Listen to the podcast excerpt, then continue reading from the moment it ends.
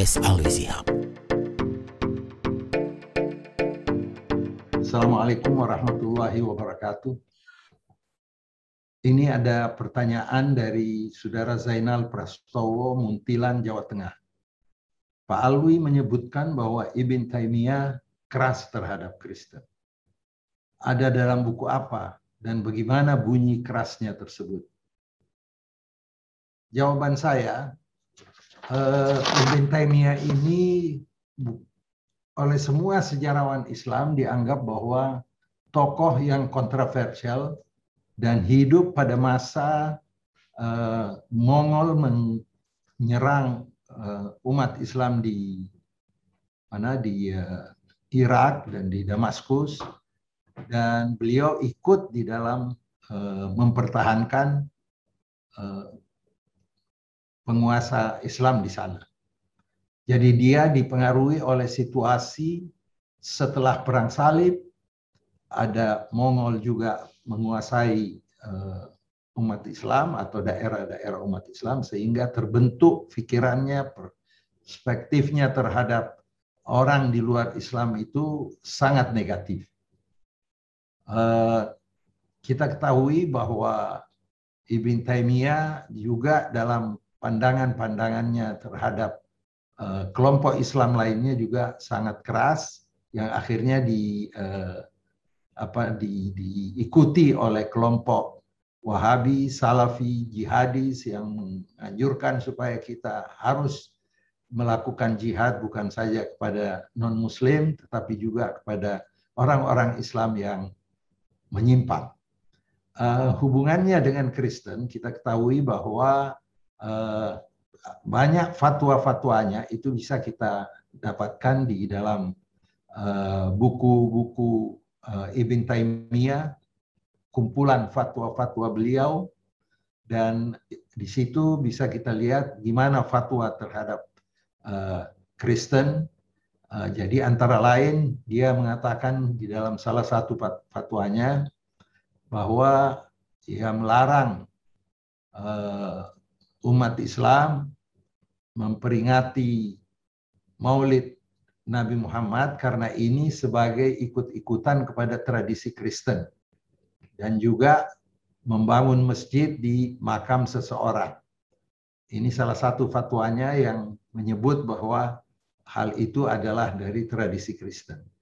Yang kedua ada juga uh, beliau sebutkan bahwa siapa yang percaya bahwa gereja-gereja dan sinagog adalah Eh, rumah Tuhan di mana Allah disembah atau dia percaya bahwa apa yang dilakukan oleh orang Yahudi dan orang Kristiani adalah ketaatan kepada Allah.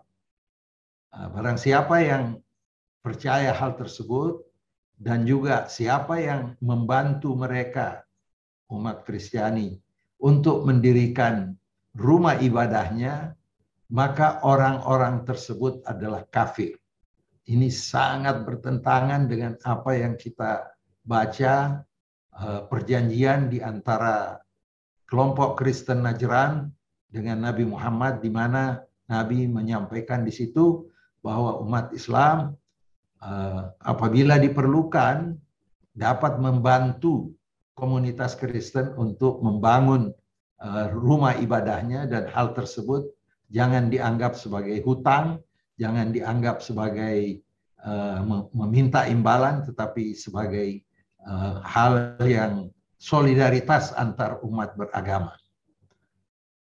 Selain itu, siapa yang percaya, kata Ibn Taimiyah, bahwa mereka umat Kristen dan umat Yahudi dalam beribadah kepada Tuhan di gereja dan sinagog adalah ketaatan kepada Allah. Barang siapa yang percaya hal itu, maka dia adalah murtad, artinya telah keluar dari ajaran Islam.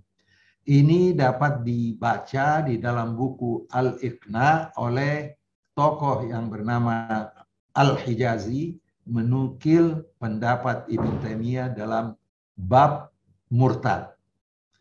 Uh, sebagaimana diketahui Ibn Taimiyah sangat keras dan kekerasan inilah yang menularkan kepada uh, murid-muridnya baik yang masih hidup pada waktu itu maupun uh, setelah beliau meninggal murid yang jelas adalah Ibn al-Qayyim juga Sayyid Qutub yang di Mesir di, dijatuhi hukuman mati oleh Presiden Nasir, Usama bin Laden, Aiman Az-Zawahiri, ini semuanya uh, menjadi uh, murid-murid atau pengikut dari uh, pendapat Ibn Taimiyah dan yang tentu saja kelompok Wahabi yang ada di Saudi Arabia juga adalah kelompok yang sangat mengandalkan pandangan-pandangan Ibn Taimiyah.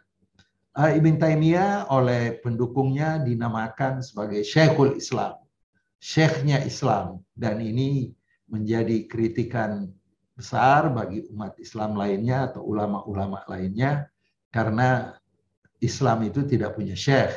Syekh umpamanya uh, al-muslimin boleh yang ada di mana tapi bukan agama itu sendiri syekhnya itu adalah Ibn Taimiyah. Tetapi di kelompok lain yang tidak setuju dengan pandangan beliau dia dinamakan Abul Irhab bapaknya terorisme. Karena apa? Karena eh, apa namanya kelompok-kelompok yang ada di Timur Tengah waktu itu adalah kelompok Alawi dan Druz itu dianggap orang-orang kafir yang harus dihabisi. Kekayaannya harus disita.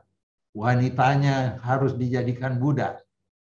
Eh, dan menurut mereka, mereka ini adalah lebih kafir daripada orang-orang Kristen dan Yahudi. Drus itu sampai sekarang masih ada di Libanon.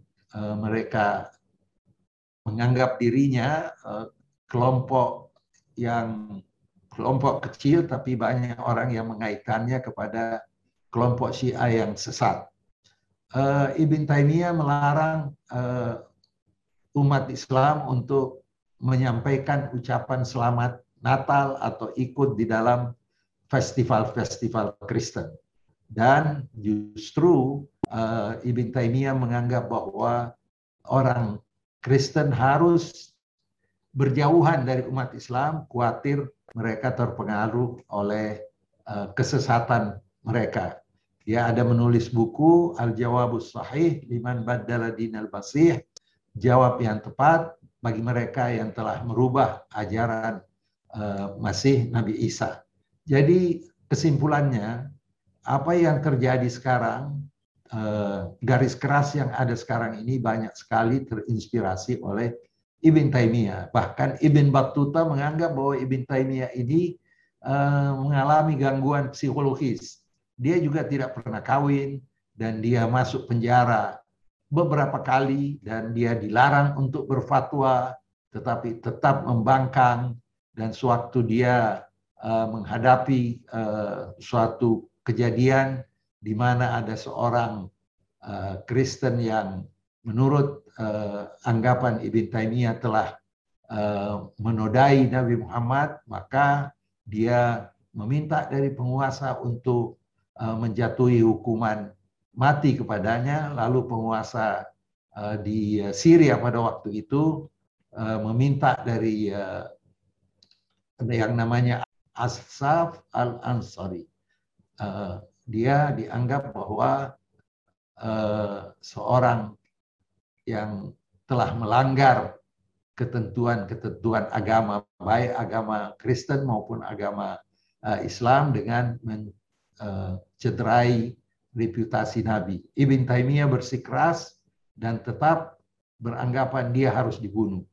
Gubernur pada waktu itu membujuk uh, siapa namanya yang dituduh dituduh ini untuk meminta maaf dan bahkan uh, memeluk agama Islam dan diikuti uh, oleh tertuduh tetapi uh, Ibn Taimiyah setelah dia menyatakan masuk Islam pun meminta supaya dia tetap dibunuh sehingga penguasa Syria pada waktu itu me, apa namanya mengamankan uh, Ibn Taimiyah dalam penjara. ini contoh-contoh yang cukup banyak contohnya dan uh, orang selalu kalau berbicara tentang Ibn Taimiyah uh, dengan mudah mereka memberikan uh, pandangan bahwa Ibn Taimiyah ini memiliki lidah yang tajam, memaki sana, memaki sini, mereka yang tidak sesuai dengan ajarannya, uh, hanya Tuhan yang tahu bagaimana niatnya karena banyak juga ulama yang menyanjung dia dan menganggap bahwa dia adalah tokoh puritan dan tokoh yang ingin mengembalikan kejayaan Islam setelah melihat sendiri porak-porandanya umat Islam dan jatuhnya uh, uh, penguasa dan apa namanya uh, penguasa Islam di Baghdad. Jadi ini adalah tokoh kontroversial yang jelas bahwa uh, kita juga terkadang tanpa kita sadari kita telah mengikuti sebagian dari fatwa-fatwa beliau antara lain eh, fatwa-fatwa terhadap eh, umat Kristiani. Ada di dalam eh, kitab-kitab beliau tentang hal ini yang bernama Fatwa Al-Kanais. Jadi fatwa-fatwa tentang gereja-gereja, artinya tentang gereja yang di uh, anut oleh umat Kristen. Sekian, semoga bermanfaat. Wassalamualaikum warahmatullahi wabarakatuh. Bila Anda memiliki pertanyaan, masukan, usulan topik kepada Profesor Alwi Shihab, kirimkan melalui email ke podcastalwisihab@warganegara.org.